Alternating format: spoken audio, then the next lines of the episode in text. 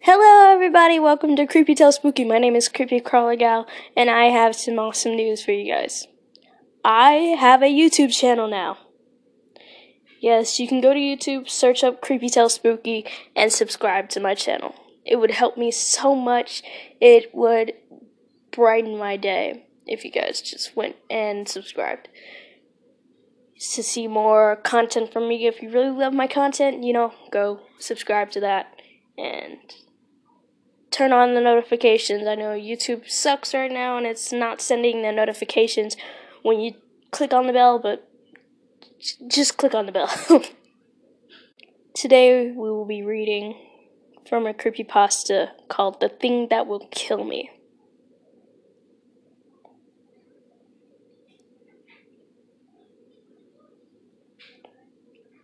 I grew up in a tiny town in Vermont. Tiny in terms of population, not size. There were huge sprawling farms and wooden areas, but almost no people. More cows than people, which is standard for a lot of small towns in Vermont. So clearly, not the most fun in the world of a kid who was sick of freezing winters and awful bombing summers, surrounded by boring Vermonters that didn't have many kids my age. My only close friend was Tina, who was a year older than me. We spent almost all of our time with each other, constantly dreaming about life outside Vermont. The people in our town were strange folk, different different than other places one thing I didn't realize about small towns until I moved to the city is how incredibly superstitious the people could be. They believed in the strange and the paranormal. They believed in Livia.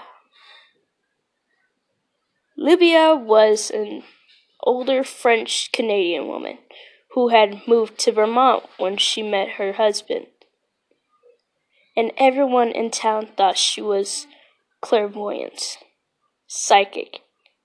Even my own parents did. One day my mother lost her wedding ring. She had looked around everywhere for it. They called Luvia, and she immediately told them where it was. Under the rotting wood. They looked in the backyard where my father had been tearing apart a decaying piano he'd found. My mother had helped him one day.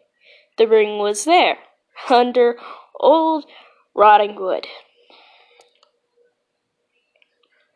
After hearing about Luvia from older townsfolk who seemed to think she was 100% credible, Tina and I decided to go see her one evening to try and find out whatever she could tell us about the future.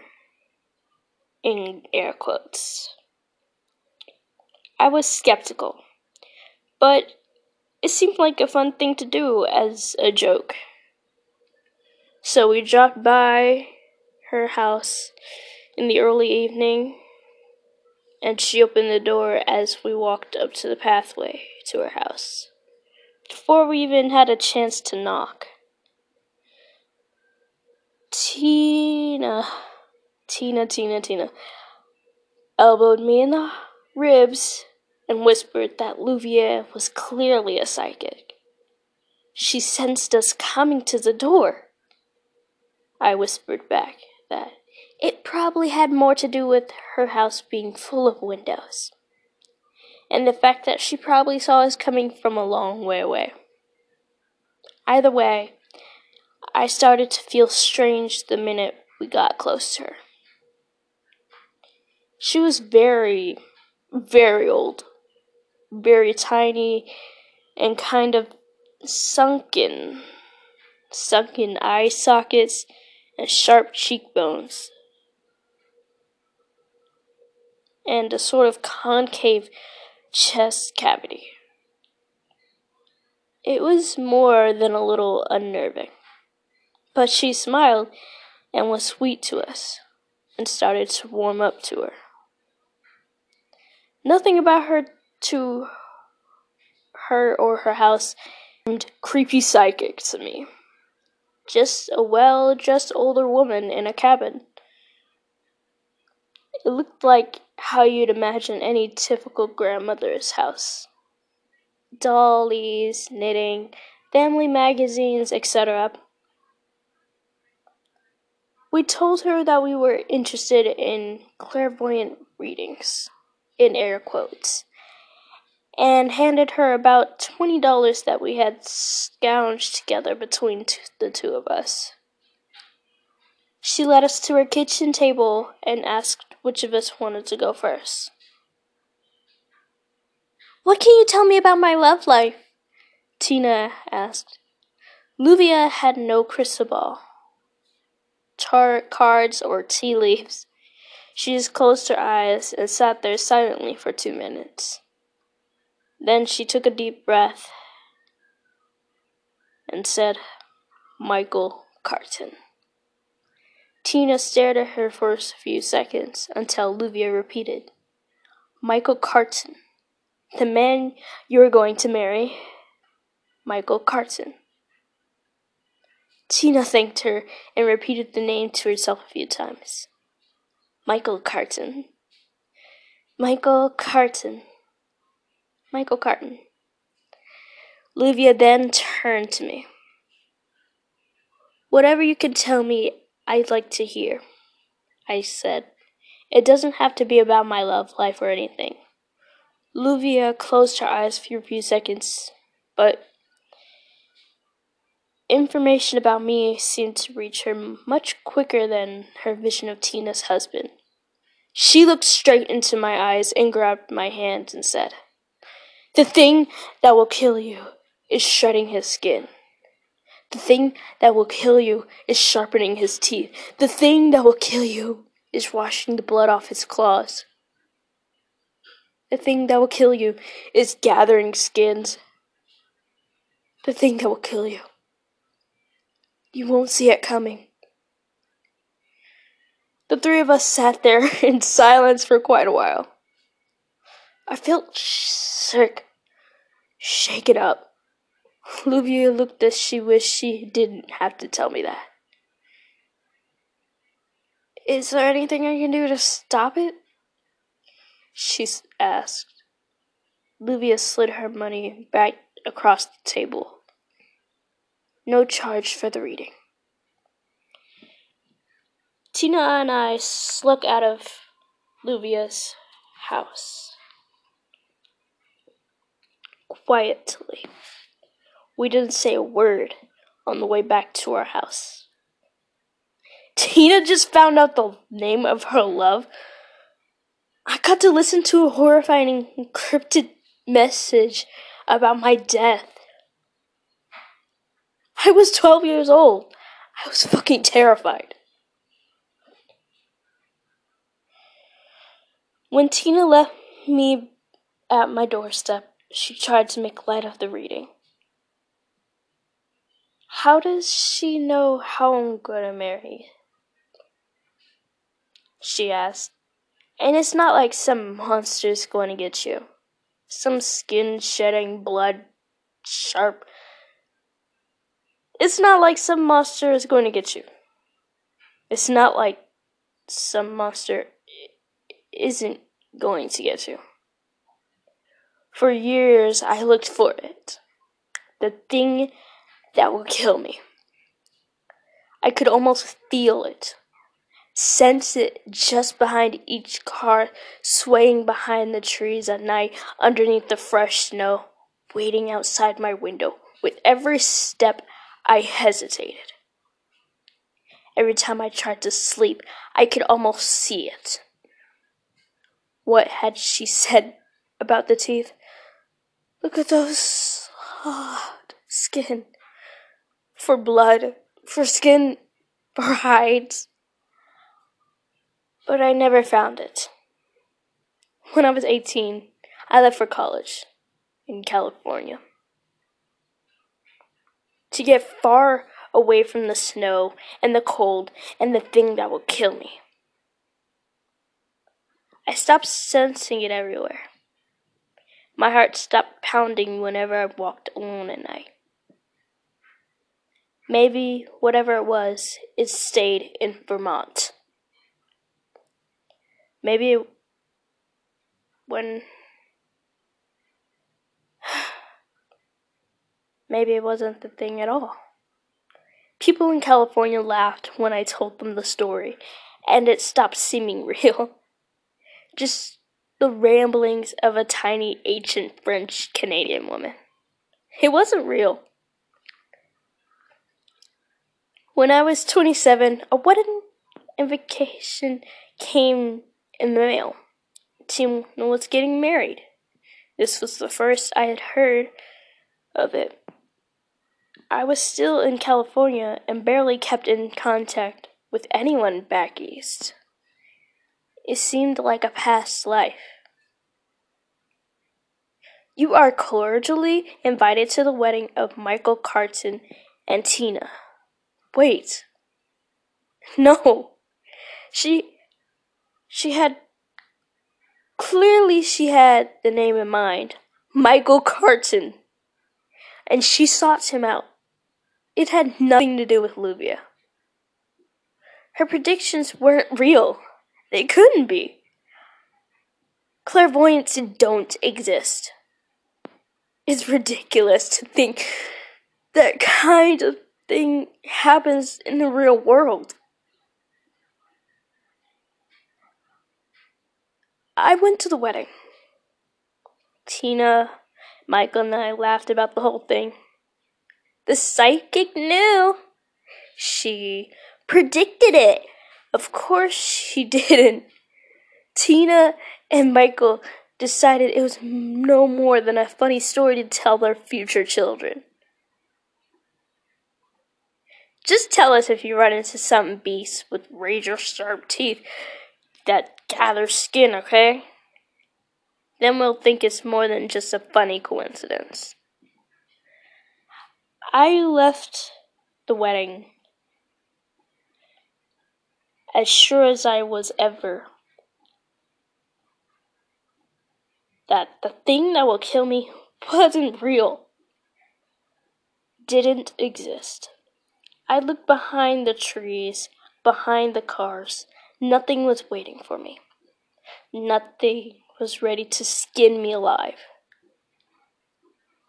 I didn't know why I had been so scared for so long. The best thing about Tina's wedding was that we got back in touch for the first time in a very long time. We were very different people than we had been as childs.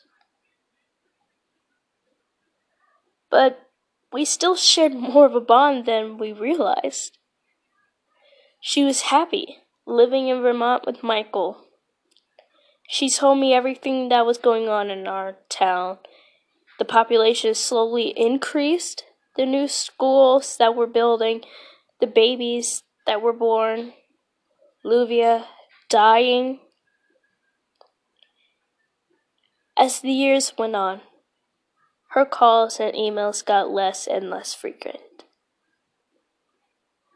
She always seemed to be busy. Soon they tapered off completely. I missed her, of course, but I hope I had my own life, and I could check in on my childhood home whenever I wanted. One winter, I came into town to visit my parents for the holidays and decided to swing by Tina's house. I'd normally never just drop by, but she was pretty bad about answering her phone, and I really wanted to see her. I pulled up to her and Michael's house. Two cars were in the driveway, so I figured they were both home. I walked up and rang the doorbell. Michael opened it dressed in several layers and a large coat, as if he had just came from the snow. He invited me inside. He looked very surprised to see me and asked if I had talked to Tina. I hadn't actually. Not in several months. Sorry for the invasion. I don't usually just drop by like this, but I was wondering if I could see her. I, um, figured you knew that you'd have heard. She left me a few months ago, just up and left. Hasn't spoken to me since. Oh, God, I said. I'm so sorry, I had no idea. He took off his coat and hung it on the coat rack by the door. Can I take your coat? he asked. I told him it was all right. I wouldn't be staying long. I was just so shocked that she'd do something like that. He was a really good guy. I'm sorry. I was just about to get ready for bed. Do you mind? No, not at all.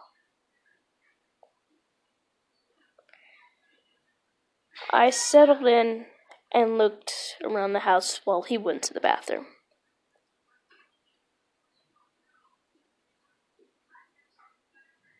Of course, I don't mind. Do you know where she went? I don't. He yelled from the bathroom, mouth full of toothpaste. She didn't call until after she was gone. That's awful. I'm sorry. He started flossing, and that's when I he saw me looking towards him. He closed the door for privacy. When I heard the shower water start running, I pulled out my phone, figured I'd take this time to look through the last messages Tina sent to me to see if she gave any hint of where she went, any clue. My phone fell out of my hand as if it was trying to get away from me and I saw it drop beneath the couch. As I felt around under the couch for my phone, my hand hit something else. A massive clump of long hair. I pulled it out from beneath the couch. It seemed to be so strange. A large mass of hair. Brown hair. Tina shade. hair with a piece of scalp still attached to it. The thing that will kill you was gathering skins. I turned towards the bathroom door. Michael was still showering. The thing that will kill you is washing the blood off his claws. Flossing, blah, brushing. The thing that will kill you is sharpening his teeth. Slotting off his outer coats his shoes. The thing that will kill you is shedding his skin. Oh God. The thing that will kill me. I heard the water in the shower stop. Movement from inside the bathroom. I ran. I ran out the door, slammed the door, sprinted to my car, shaking, watching the door. My hands fumbled with the keys, shaking, shaking. The door to the house opened. My car started. I drove. I didn't look back. I drove all through the night, through most of the next day, only stopping when I absolutely had to. I had no idea if he was following me. I had no idea what I had just seen. My heart didn't stop beating normally again until I was two states away. I went home. This was a month ago. I called the police. They investigated, nothing turned up. They're sure she just left him, moved away. Maybe she did. Maybe she's far away, safe. Maybe nothing's coming for me. Maybe Michael's just a poor guy whose wife left him. Maybe there's nothing behind the trees in the snowdrifts underneath the cars outside rattling at my door at night and the windows. Maybe it's nothing. It's probably nothing. Louie is being wrong before? Hasn't she? The thing that will kill you. You won't see it coming.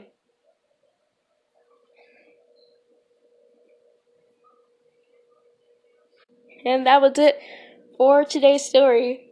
I hope you guys enjoyed. And make sure to go to my YouTube channel, Creepy Tell Spooky, you know, whole name. Make sure it's in capitals, or maybe not. I don't know how this search bar thing works. If you want to see more content from me, please make sure to um, subscribe to the channel. Follow me on whatever you're listening to this podcast on.